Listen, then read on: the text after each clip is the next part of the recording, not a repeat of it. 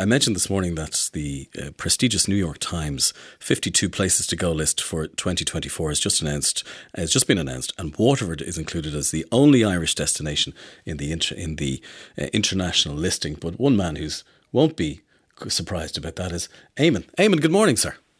Good morning, Shane. Good morning to your listeners. Eamon McEneaney, what a great name. Thank you. Yeah, it is indeed. My grandfather's from Monaghan, so it's not a Waterford name at all. But anyway, there it is. All the Waterford people are going, that's not a Waterford name. No. How are you this morning? No, Power and Walsh and McCarthy are Waterford names. I'm great, thanks. We're delighted with that listing as the only one place in Ireland and top 30 of the 52 places internationally to visit. Wow, you're the former director of the Waterford Treasures Museum, so you have a good insight into tourism and the development of facilities for tourists that would lead to a listing like this. Yes, yeah. Well, the city centre, I suppose, the regeneration of the historic city centres was thought up, first of all, in 2007. Then the recession came and delayed things a bit. But from 2010, we started working on it, reviving the historic city centre. And we started off with 3 museums. Now we've got 6 and the world's first Viking virtual reality experience as well. So it's really come on in leaps and bounds in the last few years. And now it's starting to pay dividends.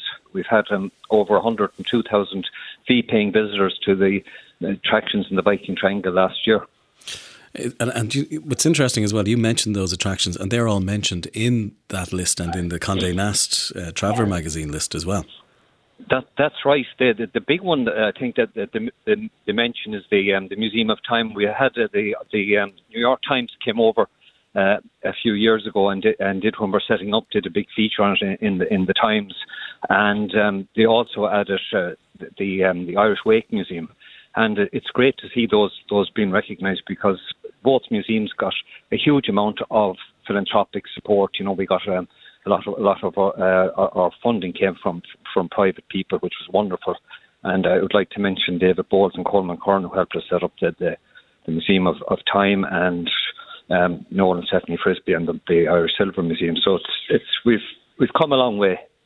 Well, over the years throughout Ireland and different parts of the world, I've visited museums that have been set up by enthusiasts, and they're generally with no money, and they struggle from the start, and they struggle to attract people who are not maybe enthusiasts for the particular exhibits that they have. But both of these are beautiful spaces.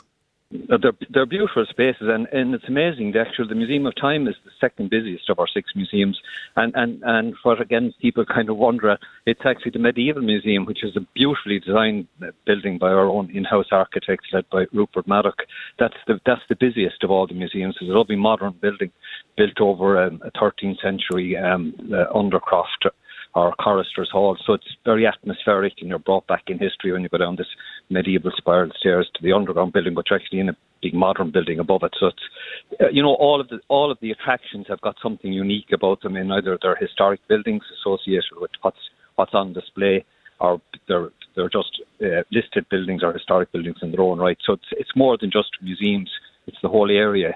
It's kind of just exudes history. Yeah, it's the street story, infrastructure, and the cobblestones, the bookshops, the signage, and the sculptures. We've interactive sculptures and all different. Yeah, there's so much in the Viking Triangle. I mean, I think it's probably the best example in Ireland of an urban renewal project that's based basically on heritage and culture and history. You know, so it's really taken off now in the last few years, and we're absolutely thrilled with that. It must be very satisfying for you and other board members and other people who've been involved over the years, and maybe people who aren't involved anymore, to say, actually, we sat at those long meetings, and we scraped and looked for money, and people rejected all the time, but now actually here we go. Yeah, it's very true. It's been a long struggle, and we have lots of people, as you said, who retired since and have left the organisation since. But we credit due to everybody who was involved, and credit due also obviously to Waterford Council for backing all these projects, and credit to Fáilte Ireland for financing most of the projects also. But also great credit to the philanthropists who put their hands in their pockets and handed out the money to help develop these 2 attractions that I just mentioned. Yep. And what's next? What's next now? Well, we've been talking to people with some extra. We've got a few extra million there recently.